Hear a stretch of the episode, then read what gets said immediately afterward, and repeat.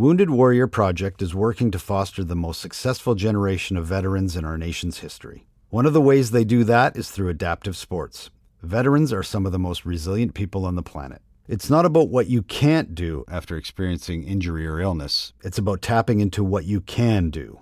Learn more about how Wounded Warrior Project's adaptive sports programs are changing lives at w w w dot wounded warrior project dot org slash sports. This show is brought to you by Kay Jewelers. Listen up, N F L fans. Kay just dropped a collection of officially licensed N F L jewelry. Shop your favorite team in the True Fans Fine Jewelry Collection at kay dot com slash true fans. Gear up for the season and celebrate the love of the game with Kay.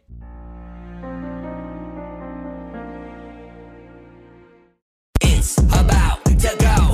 This is the Buffalo Nerd Sports Podcast, where we talk history of the game, numbers and stats. And each week we highlight a charity that's doing good. If you haven't subscribed yet, then you should, because I'm this, this, this, this the, the real deal. And you know I gotta shout out the Buffalo Bills. Turn it up to the max, sit back and relax. This the Buffalo Nerd Sports Podcast. Let go.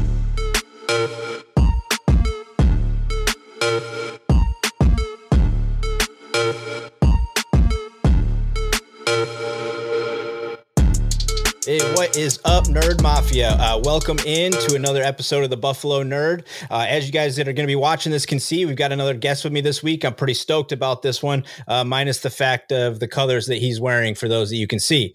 Uh, I, I do have me a, a Patriots fan on the show for the first time uh, so far this year. I'm sure there'll be plenty more coming down the road, but I'm joined by Jeff Greenwood tonight, uh, and I'm really super excited to talk to Jeff. Uh, he's super knowledgeable about the game. Uh, he writes a lot about the game. He's got his own podcast. podcast now too, where he's he's gonna we'll be getting into that a little bit later, and just all around super knowledgeable guy, minus the Patriots fan part.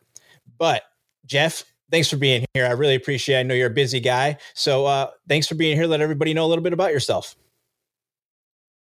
Thank you very much. It's an honor to be on. You're, you're doing a really cool cool thing, Cole, and I told you ahead of time, like you're you're super organized, great show notes, and I, you know, some of the things we're talking about today, I'm pretty stoked myself. So Um, it's an honor to be on. Thank you very much. So um, I'm Jeff Greenwood. I'm a writer for the Fantasy Footballers.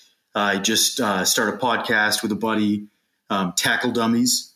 And um, I'm all over Twitter, um, way too obsessed with it. But uh, I like to have a good time, positive vibe. So um, super into fantasy and, and excited to chop it up with you and uh, A F C stuff tonight. Yeah, I mean, it's going to be a lot of fun. I, you know, it's like, this is kind of my thing that I really wanted to be able to accomplish as we're coming through this, right, was to chat it up with fans of the other fan bases, right? Because I like hearing like what the national media says about the Bills. Sure, that's great. If you talk to the local guys, you're going to kind of get mostly the same story. You know, it's going to be pretty similar. And then if you go to the outside, you might actually get a different opinion of your team that you're looking for, right? So I'm curious to hear what you have to say today about your New England Patriots, the new New England Patriots, uh, and what you have to say about the Buffalo Bills, right? But before we get into all that, like we do every week, uh, we do start out the show by highlighting a charity. Um, this is another reason that I wanted to have uh, Jeff on, because Jeff uh, has a similar uh, situation like I do. Uh, he has a child with special needs as well. Um, so Jeff decided to, he wanted to chat up NORD. Okay. So Jeff, why don't you go ahead and tell us a little bit about NORD and why you chose them? Absolutely. And in, you know, I, I have to say, I do know that we share a similar situation. I, I love what you're doing with with the um, charities and incorporating that in the podcast. Like, awesome stuff. I, I very much respect that. So NORD is the National Organization for Rare Diseases. Um, it's actually Fred Warner, one of the uh, 49ers players, um, defensive players, wore like my cause, my cleats for NORD. It's an organization that does research on on rare genetic disorders and, and other disorders that um, help families with, with questions where they don't have a lot of answers.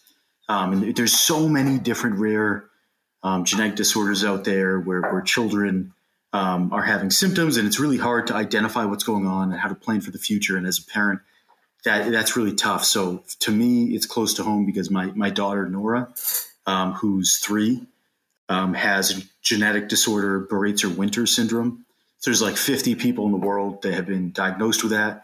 Um, so there's, it's been just a wild ride, and it's tough as a parent. I mean, you, you, um, as you know, Cole, it's like in any parent out there, you're, you're, you want to do the best for your kids, and it's hard to, you know, guide them in the right direction sometimes if you don't really understand the situation that they're in. So NORD is doing tremendous things for helping families with research and also um, financial backing. So thanks for letting me, you know, get a shout out for them. Uh, uh, NORD is a great organization. Yeah, absolutely. Uh, and they do, like you just kind of mentioned, it's it's not necessarily like, the, you know, there's going to be research there that you can read. I mean, that you might be able to just come across something that clicks for you that you've been looking for, right? That's part of what a lot of these organizations are trying to do is while they're trying to research, they're taking all that and they're giving, you know, they're putting it back out in front of families and parents that, you know, need that information. So it's very cool. That's why I want to highlight things like this, because I think a lot of people have never heard of NORD. Right. And obviously, a lot of people have never heard of this disease that your daughter has when there's only fifty people, you know, in the world, which there, there's probably more. Right. But maybe they just haven't been diagnosed properly or things of that nature. Right. Because we don't know. Exactly. Right. So right. It's very difficult. So organizations like this that are trying to find cures and things to stuff that nobody knows yet. Right. That's that's I really enjoy those, because it's awesome to be able to, you know, hit up charities like I do, you know, like the Cerebral Palsy Foundation. They know what they're up against. You know, they're trying to find ways to, you know, to early identify it and get out in front of these things and do those things. But organizations like this are doing, you know, research on things that we don't know very much about, right? So it's very cool.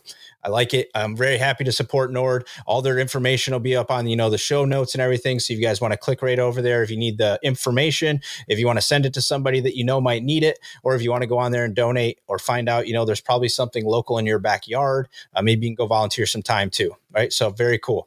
Jeff, thanks for, uh, you know, telling everybody a little bit about your story too. I mean, that's, um, I think it's nice that, you know, people can hear kind of the personal side of, you know, why, why we're choosing these things. You know, it's not necessarily we're just going out and being like, oh yeah, uh, yeah, I like this charity. I just happened to Google it and picked a name. Right. And yeah, I like them. Right. But very cool. Thanks for sharing. So absolutely. Yeah. Yeah. So do you think you want to talk about some football? I mean, let's get into you, it. You man. are kind of a fantasy footballer guy, right? You like to write about it. Um, you are the self-proclaimed fullback enthusiast, right? I mean, like you're the guy that knows the most about fullbacks. That's right. That's right. Right. I got to rep my guys. That's right. So it's funny because I, when I was talking to Lauren the other day, we were talking about like the tight ends and how terrible they are, and like how it's kind of diminished in fantasy, how hard it is to actually pick good tight ends unless you just go to like the top three. And then after mm. that, you're just hoping and praying pretty much that we should just get rid of the tight ends and move a different position in and try it out. I was joking around last week saying we should do offensive linemen because we can do pancake blocks and we can do things like that. But the fullback position could also be a position that we should incorporate, right? And, and change it up a little bit, because tight ends are really starting to just bring fantasy down. It's interesting. I, I saw a tweet today um, that someone had talked about like the delta in points between tight end one and tight end three on a points per game basis. I think was like, I don't know, like six points per game. And, and they looked at the comparison of, you know, tight end four to tight end like thirteen, and it was the same delta. Right. So it's, it's an interesting position because it's, yeah, I mean, you get one of the top guys, you have an incredible advantage, but I mean, like, you know, no one cares about the tight end seven on the season because that doesn't really carry much value. Tight end seven is the same as tight end eleven. Right. It's almost, and especially because you have to have them, right? So if you don't want to be that guy that wants to go and use your draft capital early and get the guy, then you might as well just wait it out, right? I mean, is that kind of the, is that how you approach the tight end? Absolutely. I mean, I'm, I'm traditionally a, a streaming guy. Okay. Um, I'm I'm a big hammer R B early. Like, I mean, you you follow the value of the board, but the hit rate for running backs early is so great that to me, you know, there, there's many different ways to skin a cat, you know, and there, there's many ways to win. I'm traditionally, I try, if I can, I, I try to go R B early just because I think it has the highest probability of winning if you execute in the, in, in the proper fashion. Right. Um, so that being said, you know, tight ends, I, I typically wait, but um, but I, I'm all for it. I think it's a good move to grab a Kelce or Kittle or, um, you know, Waller, or one of those top guys early if if they fall to you. Right. So now that we're kind of chatting about the tight end a little bit, that was the segue kind of a little bit into, I'm curious, uh, how do you feel about New England's offseason? Because you now brought in probably tight ends five and like ten last year, right? They're now both on your roster. So, I mean, I, I, how are you feeling over there? What, what like, what, what about this offseason did you like feel like, okay, think, I feel like things are turning back to New England being kind of like, we're, we're going to, we're going to win this year? It's a great question. And, you know, um, I think it's one of those situations that's better for real life N F L than it is for fantasy. Um, so, you know, I think I'm super excited for Hunter Henry and um, Jonnu Smith, because we brought those guys in, and I think they're, they're short yardage, big targets that can, you know, get some yards after the catch. And I think that fits the offense well. We got a, a decent line. Um, we got a lot of depth at running back for the Patriots. Um, so for me, I think that adding those two tight ends is one of the better moves, you know, or, or collectively two moves that we've made this offseason. I think in fantasy, I'm not really excited about either. I think they're both going to have their games, but I think the passing game is unpredictable. You know, whether it's Cam Newton or Mac Jones, you know, I, I think that Cam is going to start off. I think he's going to be, you know, impressing people a little bit more than people expect. That's that's my expectation. I, I'm a I'm a Cam believer or defender. Um, so I love those tight ends. But as far as fantasy goes, you know, if it's a you know double digit round pick and redraft, I'll take a flyer just for the sake of taking a flyer. But um, they're not guys that I, I you know put my plant my flag on for for redraft. Right. I've kind of similar with them, and it's to me it is a little bit the quarterback situation. I'm just kind of like, yeah, I don't know that I really want to be there, even though like a short yardage thing could probably work. I'm still not sure we're going to see Cam Newton throw the ball a ton, right? I'm not sure the offense is going to be necessarily mm. built that way where he's slinging it all over the field, right? 'Cause that's not necessarily his style, I don't think. But I I was kind of the offseason for me, uh, the wide receiver moves were weird. I thought those the wide receiver moves for you guys were a little off. But the thing that I thought was like kind of the best for you guys realistically, besides the tight ends, was that you brought your defense back just because they decided that they they weren't worried about COVID this year, right? So th- you guys brought back quite a few players on the defensive side of the ball that are that are gamers, right? And that's kind of what Van Noy, baby. Right? Well, and, and New England's kind of been built that way, right? That the defense usually is able to turn it up at a certain point in the season, and they just couldn't do that last year, you know, at any point in the season, really, I didn't feel. So I thought your defensive side of the ball just purely got better for showing up, right? I mean, it, what do you think about your defensive side of the ball? Yeah, absolutely. I, I think especially to your point, you know, like two years ago, we were the best defense in football. And it was, you know, when you have something like that, um, and I think you're right. I think traditionally New England schemes around the defense, and with the offense, it's, you know, just, just move, move the football just a few yards at a time. Don't worry about the big chunk plays, just score a few points, and then on defense, hold them down. It's been a good strategy um, in New England. And um, I am excited for Van Noy and a few other players to come, you know, be, be coming back. I did see that Stephon Gilmore hasn't shown up yet, and there's some talk about, you know, his, his deal. I'm not, you know, I, I'm a big believer in the players and um, advocating for them for, for financial reasons and whatever. But as far as if he, you know, if he shows up in the season, who knows? It's so early. I mean, it's only June.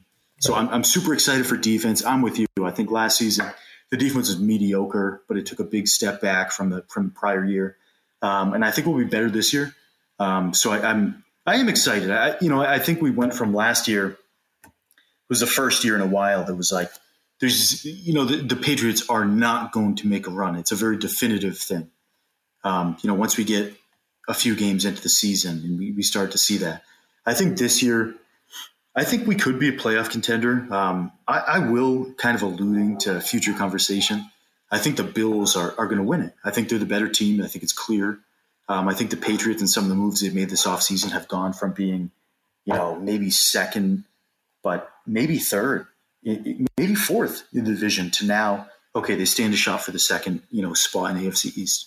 Yeah, I agree with that. I think as much as you, you know, you, people don't want to, you know, think that Cam can do it. I think he can do it when he's got the right pieces around him. And I don't know that it's going to necessarily be like a skyrocketing thing. Like, like you're saying, I don't think that they can excel to get up to the Bills level at this point. Not in a, in, an, in a season with so many new moving parts on the offensive mm-hmm. side of the ball, but they do definitely still, I mean, they won seven games last year, right? With nobody in a really bad situation. So something tells me they could be fighting for two fairly easy, especially with Miami. If they're really going to roll Tua back out there and he's not changed from what he was last season, then absolutely. I mean, New England could very much be in the mix. The Jets are still, you know, I don't know. I think they're going to be better, and I'm happy that they're getting better. But yeah, I, I would have traded the second pick and got as much as I could, because I don't, I think you need more than the quarterback. But hey, I'm okay with a team that wants to give us two victories every season too, right? So whatever.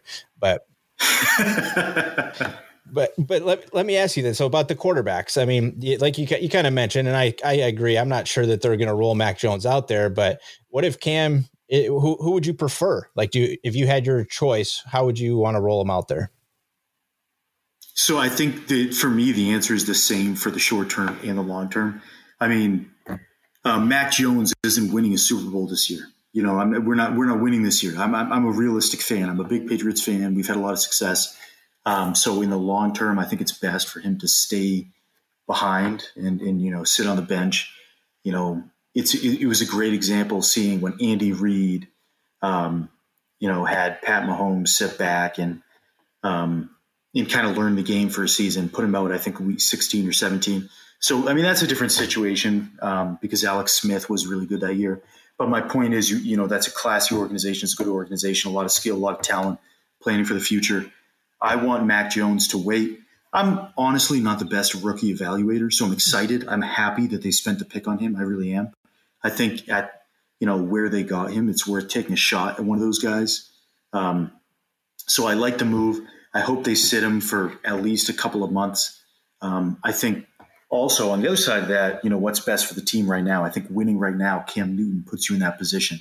The guy's a competitor. He came in as a fresh player last season. You had COVID, so you had Um, all these restrictions and shortened training camp. Everybody said he was the hardest worker in the room. He really, I, I really, you know, became more of a fan of Cam Newton last season, to be honest. Um, I, I really uh, like him as a player. I don't think he's anywhere near where he was like five years ago, but I think that he can help a team get to the playoffs. And like you said, you know, he didn't have a, a lot of great supporting weapons. Right. And they, they made, you know, the Patriots made some weird moves with wide receivers, Kendrick Bourne, yeah. a couple other guys, but I think it is an improvement from last season.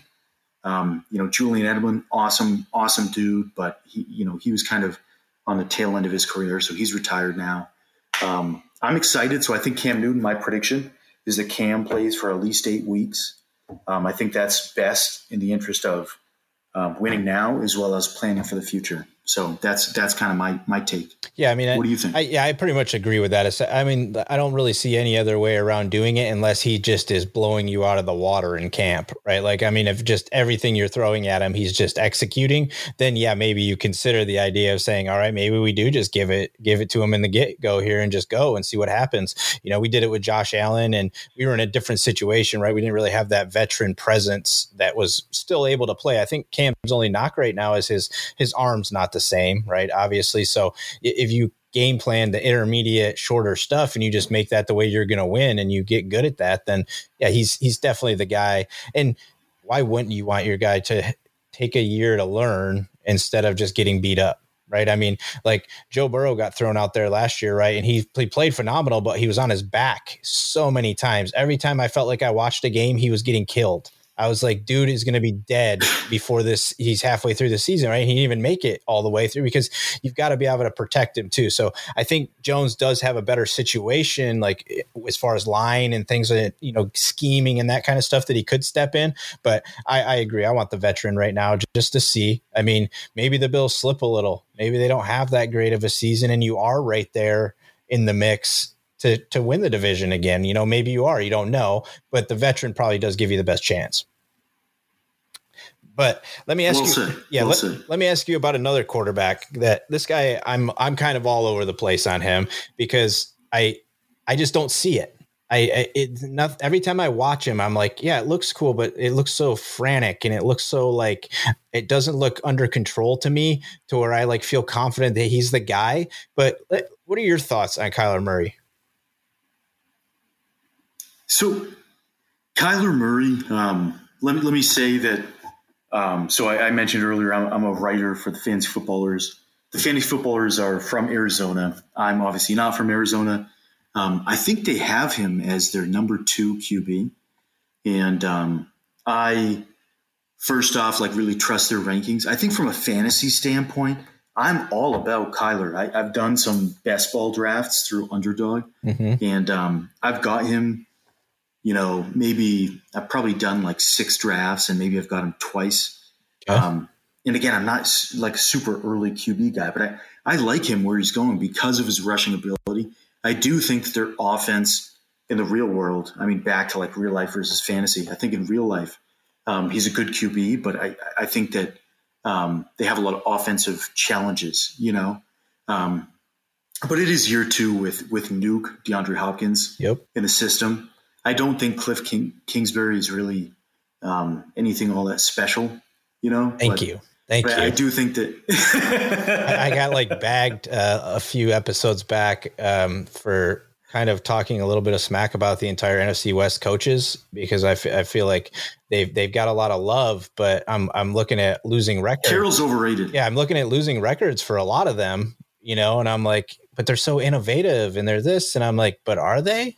Like, I don't, I don't know. I mean, like, but anyway, yeah, uh, we, we won't bag him, but I do think Kingsbury is like, he didn't win that much in college either. Right. So it's like, yeah, he's got this big brain and it looks cool, but like, it, it doesn't appear to be working. I don't, that's just my, I don't know. It's, and it's funny because it's like, hey, you know, he's going to, they're going to run like a million plays per minute. It's like, that's cool to say, but like they, they were marginally above. Um, or I mean, they were they were toward the top, right? Like, they, but it's not like they're groundbreaking on the statistics analysis. So, I think it's more kind of like a storyline than it is reality, right? And I do agree. And I I'm I'm on underdog underdog frequently myself already. I got sucked in early, and I've been in there like almost daily, getting into a different one, trying to best ball all day, every day. But I I do have one so far where I do have Murray. So I do he does have the fantasy value. I absolutely one hundred percent. And I think on depending on how their rankings are, because I have the ultimate draft kit, right? So I've already been all up in there, and I do think they have him as number one potentially, even in a certain scoring format where he is the their number one Q B. So I mean, uh, it, it, it, the dude's quick, and he does, and when he that's kind of the good thing for him, even in his franticness, is that when it does fall apart, he's so quick that he could still make you know magic happen, right? But I don't know, I can't buy him in a regular league, I don't think. I'm with you. In, in a redraft league, I, I'm not going to touch him. Um, to be honest, I, I do like him, but I, I also I found myself. I mean, he was a good, um, I guess, differentiation in redraft and best ball. In best ball, I tend to go. Um, you know, I'm, I'm more interested in investing in tight end and Q B early because I think that there's more of an advantage there. Whereas in managed leagues like redraft, Um, I trust my ability to make moves and gain value throughout the season from trading, waiver wires, and things like that. Right. Yeah. Very cool. So if you had just to pick one guy, you get him every time you want him, no matter where you are at, you get this guy. Who's that guy for you this season? That's a, that's a great question. Um, I wish I had A D P. I, I, I can try to, Um, see if I can pull up quick. I don't want to delay the question, but guys, as I'm doing this, guys that I really like that I found myself taking, um, and I'll I'll try to narrow it down to one. Um, but guys that I really like are DeAndre Swift, okay, um, J K Dobbins, Gus Edwards, and Debo Samuel. Those are probably like the the guys that I'm. I, I like Mark Andrews a lot this year too. Okay, um, I have a ton of Debo, but I. I I've been all, Debo, I've been oh, all I love over Debo. Debo. Yeah, I've been all over. I, like any chance, every time I look and he's a near there, near there, I'm like, yep, I'm just going to take him. Like I've, I have so much anticipation for him this season, even though I'm not trusting the quarterback over there. I think he's still going to find a way to be to be the guy. And he's just, he's like that A J Brown, right? He's the big dude. He's going to make plays after he catches the ball and throw guys around. So I'm big on him too. Gus Edwards, uh, he, to me, that's a tough one. I, I like him absolutely at his draft value because of where you're getting him, but the backfield is weird, right? The backfield's hard for me to figure out. So I would say in best ball, I would go Gus Edwards, absolutely, right? But in any other format, I'm really unsure about that backfield. That's actually one of three backfields that I'm pretty unsure about, uh, and Buffalo is one of them. So we'll we'll chat about that in a little bit. So, it, like to me. Can I? I want to. I want to say one yeah. thing about Debo and Gus, yeah. if that's cool. Yeah. So, I, I, I'm, I'm loving the Debo love. I looked this up, and um, in Debo's career. Um, so he's been in the league for two years, you know, coming into his third season. In games where he's seen at least four targets, so four plus targets, he's averaging twelve point four points per game. I mean, the guy, like, you you give him a few touches. It's that's the thing. You don't have to give him eight targets. It's like you give him five targets and the guy explodes. I mean, he's a yak master. I, I just I, I love him. I love him. I love him. People say he's injury prone. I think that this is going to be breakout season. I, I had to I had to get my plug in my. Oh, team. No, absolutely. I, I agree. I, I think even with that quarterback, he's going to have a phenomenal year. What do you got for Gus? So for Gus, and, and you brought this up, like it's a questionable backfield. I do agree. I'm, I'm nervous. Um, one of my, you alluded to it earlier. Um, I, I'm a big fan of fullbacks. And one of the guys that I, I chirp up is Pat Ricard, number forty-two, fullback for the Ravens, used to be a two-way player. He grew up in the town I live in. Um, so we'll, we'll, you know, chirp it up here and there. And uh, so he is a fullback, and I, I, I feel the desire to rep some Ravens, even though they're A F C. Right. Um, and we, we've, you know, fought them in the playoffs a lot. But anyway, for their, their rushing game as a team, I mean, is top three for the past four plus years. I mean, they're just, they're really good at rushing. I think Gus Edwards, I mean, he's above five yards per carry for the past, you know, couple of years. And he's gotten less work, so he's not recognized as much as the big guys. I think Gus is a late round guy when the hit rate where you were taking anybody is so low. If the circumstances occur where he gets more, you know, carries, or he becomes a league guy due to injury or whatever it may be, I think that he's going to be a league winner. And, and again, I, I do love J K Dobbins. Um, where again with J K Dobbins, it's like he, they haven't been giving the passing work as much, but I'm all about the Ravens backfield because I think they're going to Um, be a little bit better than people in the fantasy world kind of remember from last season. Yeah. I mean, the only other thing, and Gus just got paid too, right? So that, that for, for me was kind of like solidifying, saying, okay, they're not going to change anything about the backfield, right? That that's what kind of made me nervous was like, okay, so the numbers that I'm seeing, this is probably what I'm going to get, right? Or it's going to be something very, there's one more game, so you can add that in, right? But it's going to be pretty similar, I think. And I, I don't know that Dobbins can do the, you know, what do you have set, like almost a touchdown in every game, like towards the end of the season or something like that. I mean, like, he was pretty yeah, close I mean, that's like, yeah. that's pretty hard stuff to do. Right. So, I mean, it's like, maybe he can with that rushing attack, but that is one of the backfields, but I do like Gus. I, and I think if I was to have to take one of them, it's always going to be Gus. I'm not going to go the other way because I'm not going that high. Cause I feel like the R B one is the Q B one, just the same as it is in our backfield. And when we get down close, he's stealing touchdowns. He's doing, you know, he's doing the, he's doing things that, I would rather go with Gus. I just wish Gus would catch the ball. Like, like one of them needs to separate as the pass catcher. And if they do that, then they're a hundred percent the guy. Right. But neither one of them does that. It's, it's a really, I, I think that's a very astute point in, in the, the holes that you poked in my argument. Honestly, are very good. Like in, in, I like the healthy debate, like you said, um, bringing both sides of the, the argument. That is one of the takes that, you know, being into J K Dobbins and Gus. And for the record, I don't want to take them both. I want to take one right. or the other. You know, I want to, I want to put one card in and see where it falls. But um, that is one of the, you know, opinions that I have that I'm most nervous about. I still like it. Yeah, I, I've got a ton of him right now too, though, and a bunch, especially in the best ball stuff, because I feel like he's going to be potentially the guy that could have a game where he's got two touchdowns and one hundred yards rushing just because of something crazy, or or that that offense is capable of doing the screen pass a little bit where you might get lucky and get that deep, that long one and things like that. But they are one of those backfields like ours, and Arizona is actually the other one for me where I'm kind of like, man, I just – I don't like any of you. Like not, it, it, you know, like I just, I, I've had a hard, because they don't get enough. Right. And the number one rusher is the quarterback. It's just like, it's obvious. Right. And so I, but I'm not going to rant on that. I do that all the time. But anyways, let me, can we, can we shift into some fantasy strategy stuff a little bit? I'm, I, you kind of, you've, we've just kind of been chatting it up a little bit already, but like, so you mentioned in best ball because, so do you do the, um, the F C eliminators at all for the Scott Fish Bowl? Have you ever done any of those?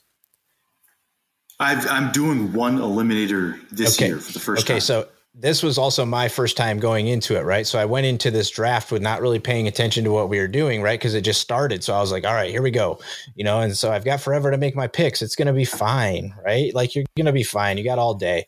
So I'm like, I'm making my picks. I'm I'm like, you know, I like my running backs. And so I went running back and I went running back and I was kind of like watching and I'm like, quarterback, quarterback, quarterback, quarterback. I'm like, why is everybody taking quarterbacks? Hmm. Am I missing something here? I'm like, wait a second, you know, so I'm like, you know, we get four rounds in or whatever. I'm kind of doing my normal thing. And I'm like four rounds in. And then I'm like, wait a second, everybody's going to have to have like two quarterbacks and there's only thirty-two teams and there's sixteen of us in here. So I need a quarterback. And so I, in that draft, I think it was like the fifth round, had to take like Sam Darnold. Everybody else was gone. I was like, what the hell just happened? So like when you go into the, I've changed it completely now, right? Like I, I've been actually an Underdog. I've been messing around with a bunch of different things. I, you know, trying to see like what works, but what do you like in best ball? So um, is, you mean specifically for the, uh, the two quarterback leagues or just, in just kind of in general in best ball? If you're coming in, you're getting ready to attack okay. kind of a best ball league. You've, you've got like a sound approach that you like. Yeah, so I, I um, last year I had gone through and looked at five prior years of data of hit rate. So I looked at like based on whatever, you know, A D P, average draft position someone was drafted for running back specifically, um, first round, second round, third round, fourth, and beyond. What's the percentage, you know, chance they finish as an R B one, points per game basis? I, I kind of look at points per game because um, if they start, you know they're going to start and you could play them. Um, if a player's injured, it skews the data for season-long finishes. Um, so anyway, so I, I've in that research that I've done, I'm, I think that there's a big advantage to having running backs early on, which I, I you know was kind of talking about earlier. So um, typically for best ball, I try to get, you know, you normally have eighteen positions, um, and you start one quarterback, two running backs, three wide receivers, flex, tight end. Um, I try to go running back early on. Um, typically if I can get a tight end early, like Travis Kelce at pick one oh nine or beyond, I'll, I'll do that. I think he presents that much of a, a you know, value versus replacement, mm-hmm. but typically I, I look for running backs early, um, wide receivers. I tend to grab, you know, between eight and ten. Um, I, well, I, I guess maybe six and ten, obviously, you know, depending on the circumstances, but I do, I have been noticing that I try to grab a, a decent quarterback. So I'll grab a decent quarterback in the first, you know, eight rounds, something like that.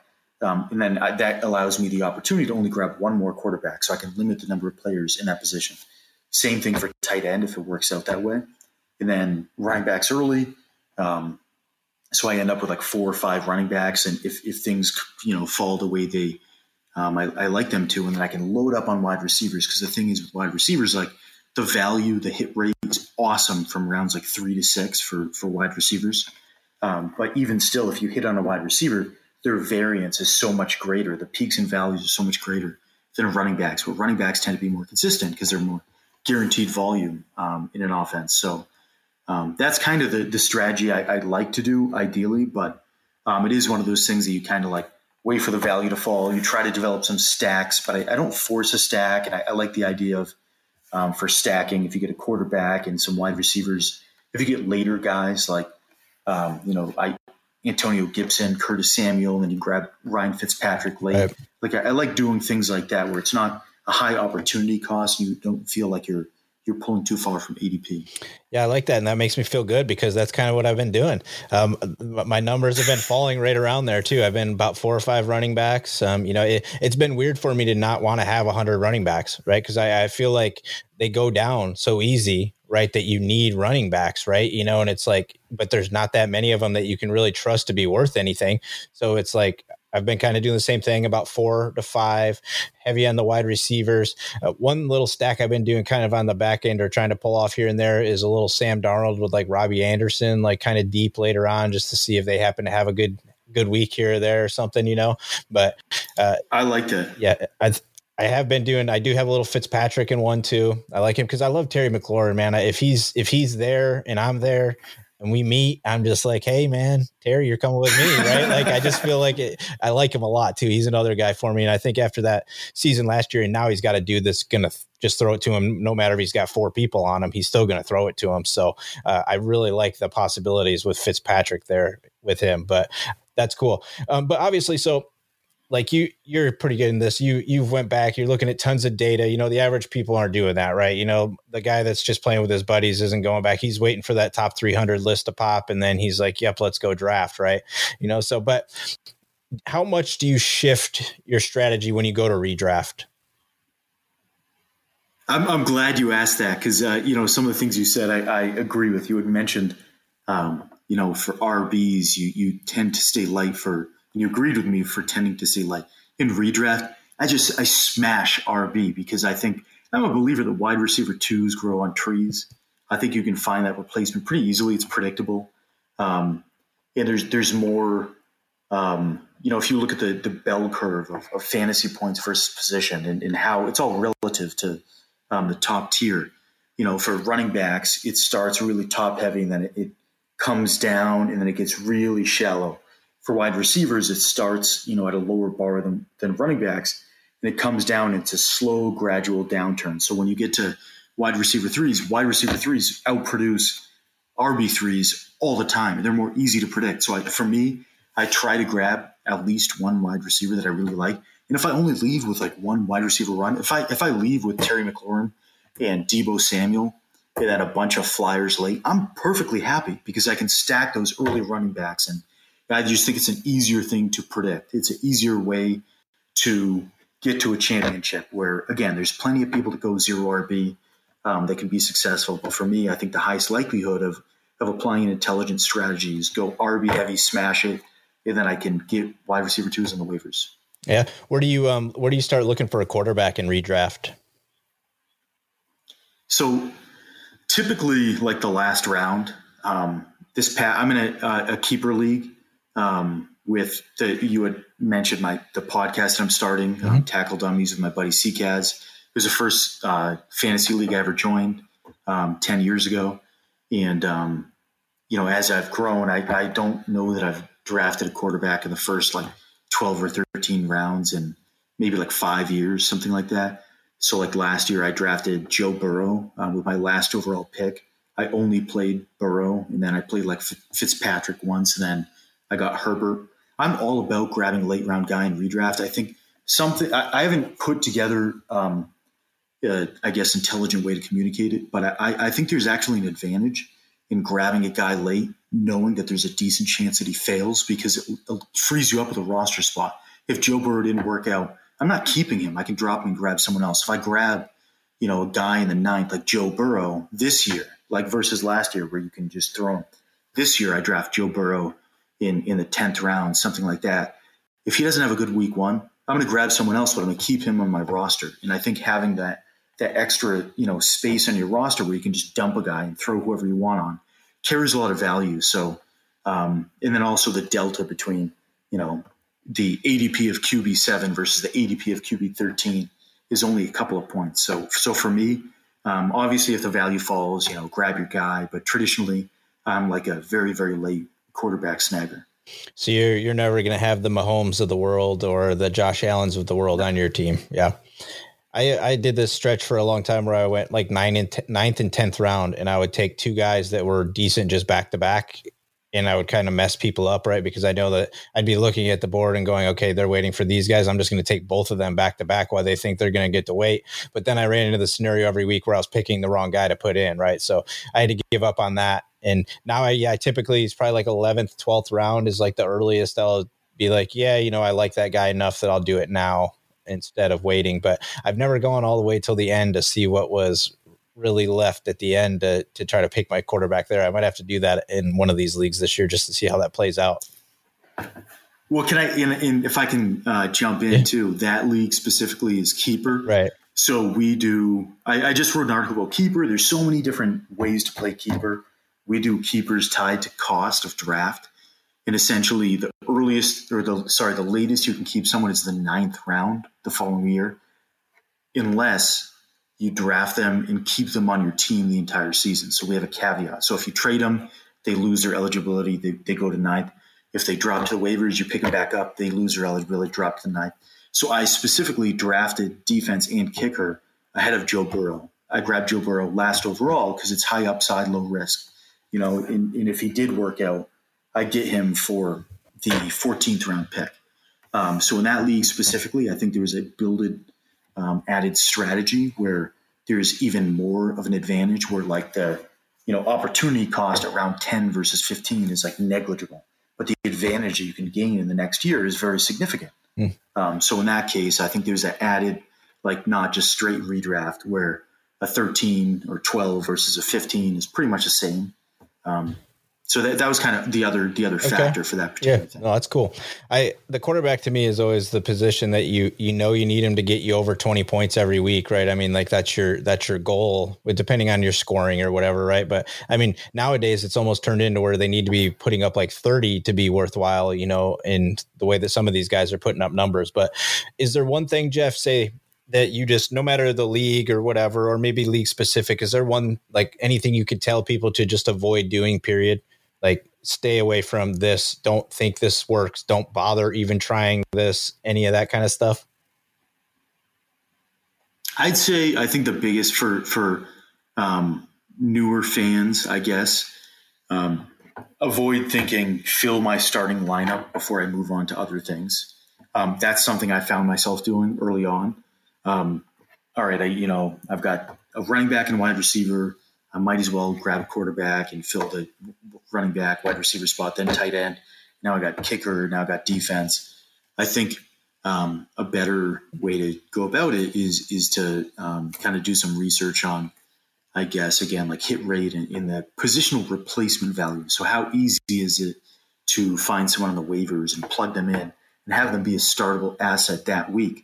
And one interesting thing, going back to the Q B thing, um, I think it was maybe, it must have been like four years ago at this point, but someone, a fan of the Fantasy Footballers podcast, had done some research and said, based on the average guys that they recommended streaming, so like percentage ownership under fifty percent on E S P N, um, and they recommend guys every week, and they did a analysis, and if you if you went with their guys week in and week out throughout the season, you ended up with what would have been the Q B six, you know, on a points per game basis. So I think understanding that positional replacement value, like again, quarterback, if it's a one quarterback league, it's very, very different than a two quarterback league. I think understanding how much depth there is. Um, and I guess to me, looking at statistics and kind of understanding how everything is relative is, is the biggest um, factor. I like it because I did that same thing. And uh, you, you have people tell you all the time, don't don't fill your roster, right? My last two picks historically in every redraft now have been defense and kicker or vice versa, right? And then besides that, I'm just stacking players the best I can, right? I mean, that's, yes, sure. If you want to fill like your tight end right off the bat, then do that, right? But don't now be like, oh, I need two more wide receivers because I got two more wide receiver spots, right? And like maybe the running back's the guy that's sitting there with the most value that you're like, you know what? No, I'm going to take that guy, even though I that's my third running back already. Oh, well, right? Like if he's the best player, take him, right? But so speaking of running backs, Buffalo Bills backfield, are you selecting either of them? Oh, I, I knew you were going to ask this question. that's, a, that's a really tough one. Um, I think it's fair to take a gamble. I, I don't, I'm not planting my flag on either. There's neither one that I'm saying like every draft I want, I, you know, I'm interested in him at the A D P. I think either one could hit. And if you just go by, I think Buffalo is going to be a very good team. Um, I think that they have an awesome rushing offense.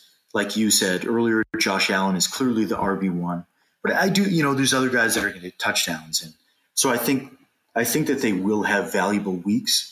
I think it's going to be hard to predict. Um, so if I had to pick one, I, I think I like Devin Singletary a little bit more.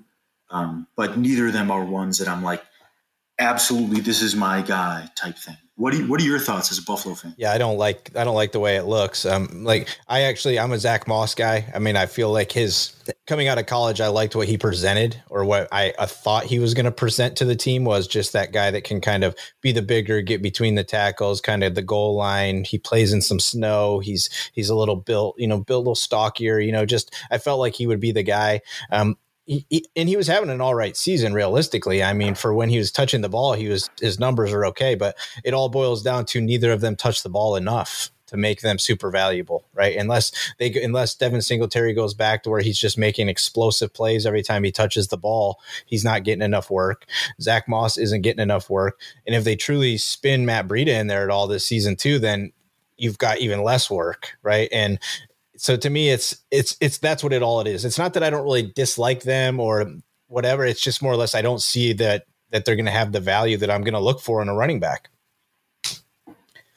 I mean, realistically, we'll, we'll yeah, see. I mean, yeah. And I, I forgot about Matt Breida. He's like, he's a, he's an all time player. Like if you look up his story, he's just a guy that you love. I mean, he's a, he's a really cool dude.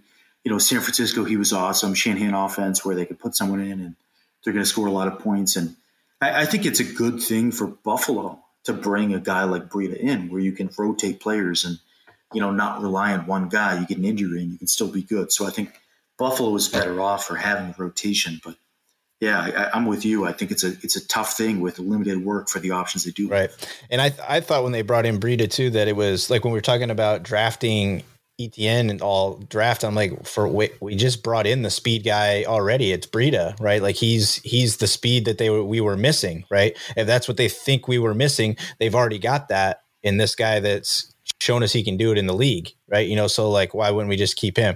I mean, he may also not even make the team. Who knows? Like, I, you know, you know, if he doesn't have, sure. you know, if he doesn't have any kind of like special teams value or anything like that, you don't necessarily just hold on to R B threes that you're only putting on the field once or twice a game potentially, right? So he might not even make the team depending on how these other guys are doing. But I, you saying Singletary surprised me a little bit, but I do think that if he's going to have a year, he has to do it this year, or he might find himself not playing in the N F L, you know, for much longer, just based off of where he was drafted. He's now going to be stacked behind guys maybe ahead of him. So I, I think he needs to have a good year, and I hope he does.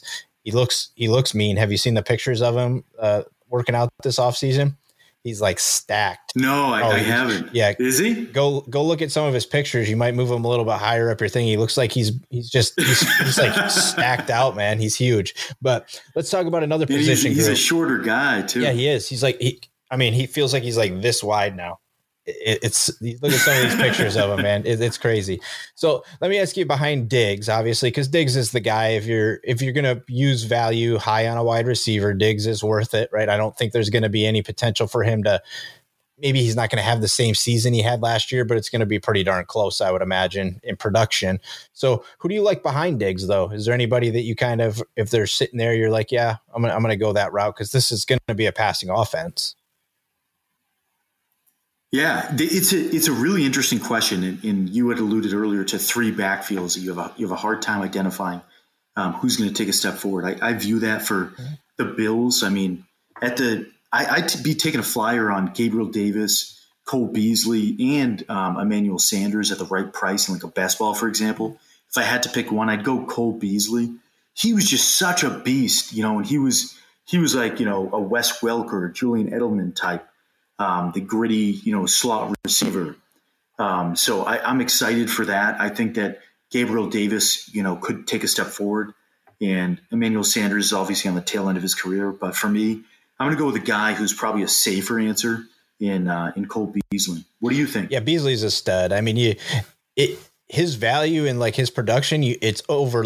Like people overlook what he's actually doing. I mean, he's getting close to a thousand yards receiving last year in that offense. He's going to be right there again. If he would have played that last game, he would have went over the number. You know, you would have had a thousand yard receiving year for the number three guy, right? Like, I mean, that's that's pretty good number, right? I mean, but to me, uh, Emmanuel Sanders is the he's the tricky one for me. I actually have a. I'm feeling like we might see Sanders do a little bit of that second year in Denver because he's got he's now got a really good wide receiver across from him. You just mentioned Beasley running around underneath. Gabriel Davis could easily be inside, outside. You can move Sanders inside, outside. I mean, I, I feel like Sanders could potentially just he's going to get a lot of one-on-one work, right? Because everybody's going to be shading to Diggs. So he I, I think he's going to have a really good year, but it's tough because it does feel like a wide receiver crew that one of them is going to have a good week and the rest of them aren't. right? Like it could very well be that way, even though there's a ton of production. Like I think I know people when I say that are like, but he throws the ball a trillion times. It's like, yeah, he does. But remember, Diggs is getting fifteen of those, right? And then over here is going to go three, four. Here's going to go three, four. Here's going to go four. The back's going to take two. He's going to take two, right? So the number, they're not that, they're not that many when you really think about it. But I agree. Gabriel Davis has been the hitter. I've been asking this question uh, to quite a few people the past few weeks, and everybody does love. Uh, I think you, if you listen to the Derek Brown one, he's a Gabe Davis fan. He's like calls him Gabe the toe dragger Davis, you know, uh, because of that playoff game. So that's uh, I agree that that's pr- the guy that I think could have the. The most jump, I would say I would go with Gabe Davis on the, yeah, my flyer pick that he could have a really awesome year compared to where he was last year, but he produced pretty well last year. So. Absolutely. And I will say, I think that um, I, I think a guy that gets overlooked in Dynasty is Dawson Knox.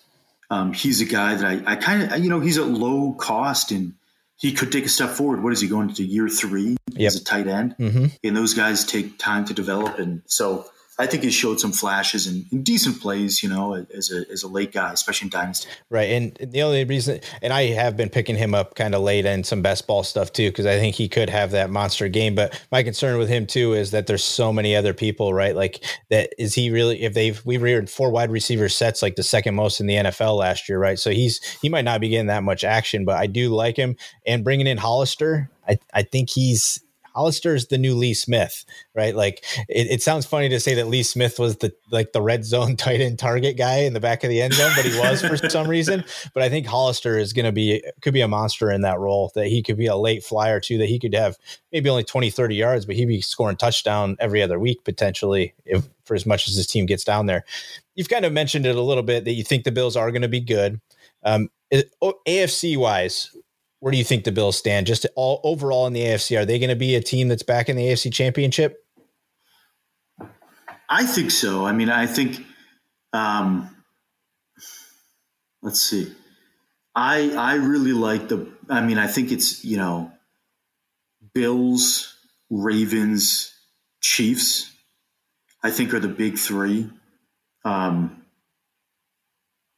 I, I, I do, I've got to, again, I, I let my, my fandom for like an N F L player talks to me and I'm, I'm going to defend them to the death. So Ravens, I think, are the team that I'm going to be um, kind of rooting for. Okay. Um, outside, of, outside of the Patriots and, you know, where the Bills are interdivision, but I think Bills are a top three team in the A F C, top three team in the A F C. Yeah. And I think in football, it's any given Sunday. So I, I think they've got a, a, as good a shot as any. Yeah. Yeah. The Ravens, I'm having a little bit of a hard time putting them back up there just because of what they lost defensively. But, I mean, they're the Ravens defense. They're typically always good. So I'll I'll, I'll respect what they are capable of doing at this point and just imagine that they have a plan that their defense is going to be just as good as it was. But, but like the Browns and the Titans, to me, have become very scary options, you know, especially the Titans recently. But the A F C is stacked. This the this. This is clearly the best side of football right now, even though Tampa Bay won the Super Bowl. The A F C is just stacked right now. I completely agree. I, I absolutely. I mean, there's there's probably ten teams that I feel like, well, there's a few teams that I'm just like, just like the Raiders, like they're they're going to mess up. You know, the Jet, there's some low hangers in there like Houston and some teams like that that are, there's going to be a clear cut divide, I think we'll see in the A F C, good teams and bad teams. But I, when you look across the board, I feel like the A F C is just so much more stacked than the N F C right now. And it's awesome because I do want to win. Like when we win, I want us to beat the best. I don't want to like, that's the only thing I hate about Brady leaving and us winning the division right after is there's part of me that still was like, I wanted to beat the king. I didn't want to take over the castle after the king left. Right. Like, so even though I'm happy we're there now, and we hopefully are going to stay there, but it didn't feel as great. I'll admit it, but whatever. So we've chatted a ton of football.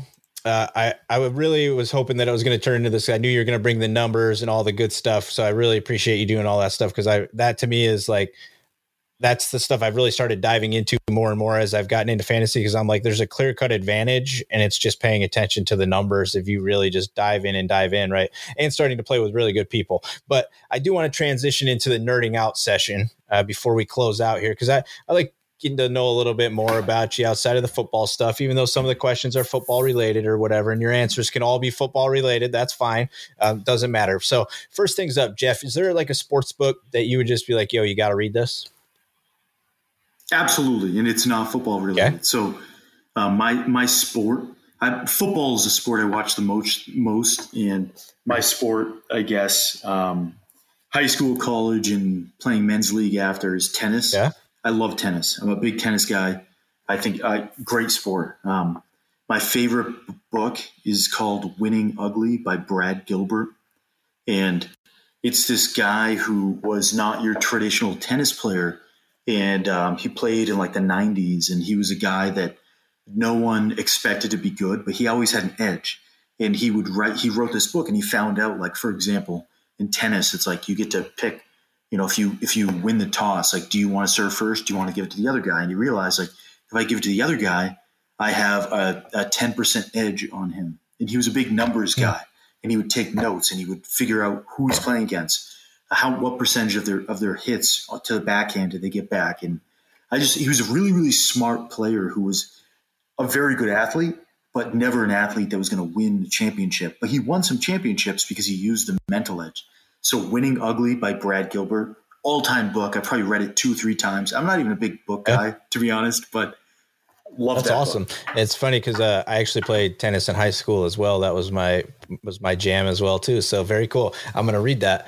Awesome. So next one is is football related, right? So what do you love about the game, Jeff? Like what what what got Jeff into writing about the game and just like diving into the game the way you do?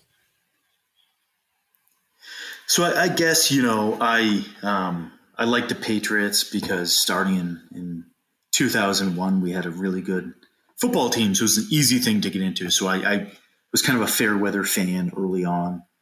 Um, and then I started getting more into the Patriots as we started doing better. And, you know, what really expanded me on to becoming an N F L fan beyond just the Patriots was fantasy football. So I graduated college and a bunch of my buddies um, started a fantasy football league and, and I think like ten of the original people are so into it. So for me, it was my my love for the N F L stemmed from that, where it's like, oh, I want I want to check out that game. And I just I love watching Red Zone. I love a good, you know, Thursday night, Sunday night, um, Monday night game. I just I'm I'm wearing the Patriots jersey and I'm I am a Patriots fan, but it's, you know, probably an unpopular opinion, but I, I just I love a good football game, you know, and um I love the aspect that anything can change, you know, in a, in a quarter. Um, unlike other sports, it's, it's again, it's any given Sunday. So there's a lot of coaching influence. There's a lot of just on field things that can, you know, change the game um, with a big play. I mean, you know, Patriots, Atlanta, twenty-eight to three um, or three to twenty-eight, and they came back. And that just watching something like that, that is just, in football, you tend to get more of a storyline of a, a fairy tale, you know, ending. And I, I just, I love, I just, the hard hits, the good catches, the athleticism. Um, I'm drawn to the adrenaline. I love it. That's awesome. Cause it, and I don't think it's an unpopular opinion. Cause I, you know, as much as I am, well, it probably is an unpopular opinion for the Bills Mafia. Cause it's Bills or nothing, you know, f- for the most part, but I'm on the West Coast, right? So the Bills finish and then I've got like the afternoon slate comes in and it's only one o'clock. Right. So that I watch a ton of other football, right? Because it's like, there's a ton of other football on. I see the N F C West play a ton, you know, and of course I've got Sunday tickets. So I'm bouncing around watching the games that I think are important or, you know, things like that. So it's a blast. So when you're hanging out, writing, or just cruising around, you got a podcast you listen to? Yeah. So it's, it's the Fantasy Footballers. I still, I'm a diehard fan. Um, I started listening to them probably like, I don't know, six years ago, something like that, seven years ago. Um, and I was just, I was like, oh, hey, I wonder if there's something on Apple Podcasts that is about football. And I, I saw them and I just, I'm so drawn to their comedy. And my favorite thing about the Fantasy Footballers is that they're humble. You know, there's a lot of really, really great fantasy minds. There's a lot of other people I really like, um, like Dynasty Nerds and Establish the Run. Um, a lot of other really good stuff out there. But for the Fantasy Footballers, my favorite thing is like, here's the data, but like the thing that people don't talk about is if you're in a twelve man league, you have less than a ten percent chance of winning. So at the end of the day, you could be a really good fantasy football player. If you're in a good league with competitive people, it's still, you know, a likelihood you will not win. So I think I like the idea of like, I'm going to give you an edge. But at the end of the day, you have to understand you not winning does not mean, um, you know, really all that much, or you winning a league is probably more indicative of the people you're playing with. Um, so I, I like the, here's the facts, here's our opinions. We're going to have some fun. We're going to, you know, bring some comedy into it, but we're going to be realistic. I, I'm, I'm so drawn to that. Yeah, it's very cool. I was, I've been jamming a lot. Like I said, I got the, the draft kit. I mean, there's a ton of material in there. You get all sorts of cool stuff. Uh, I think Lauren actually uh, just, she just actually put out a thing that shows how to use all the tools in there and everything. I mean, the thing's, it's a monster. It's on an app now. I mean, it's cool. Very cool. So you kind of mentioned a play a little bit ago, but is there another play, Jeff, or kind of like a player or just something that sticks with you that you just can't get rid of?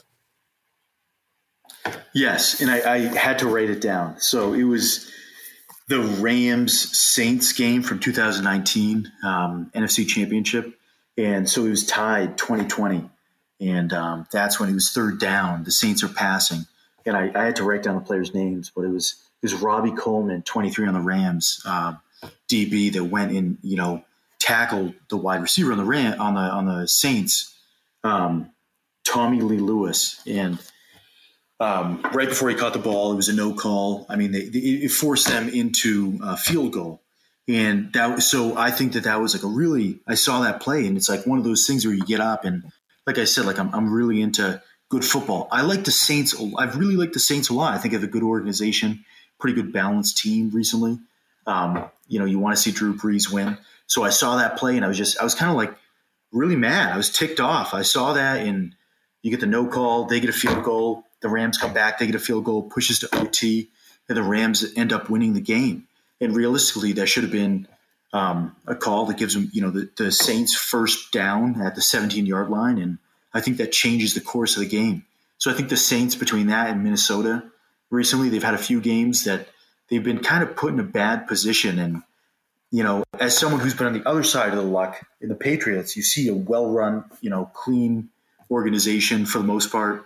Um, and, uh, it's tough seeing a good team and all the, all the sweat, blood, and tears that the team's putting into winning and, um, arguably have the referees take that away.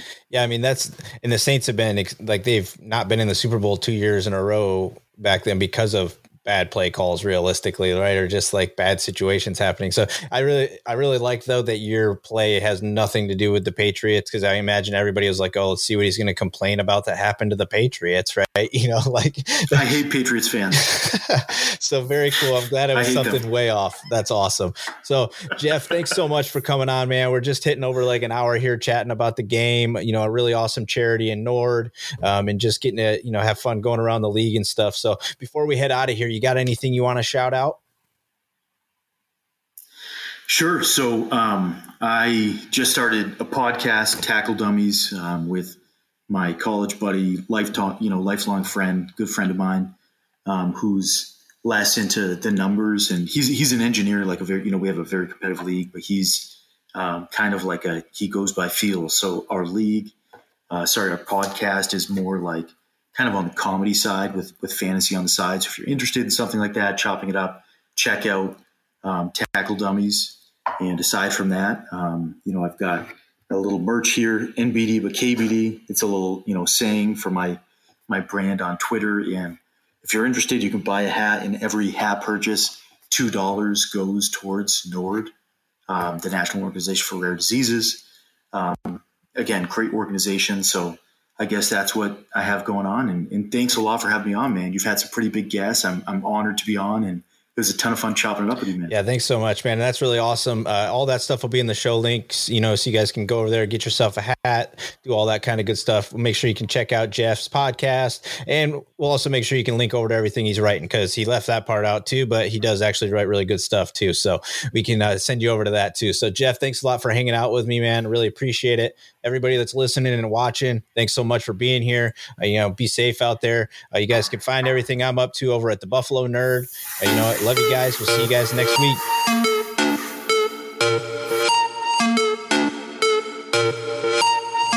You just listen to the Buffalo Nerd Sports Podcast. Make sure you leave a review and subscribe so you never miss another episode. We'll see you next time. Leg out.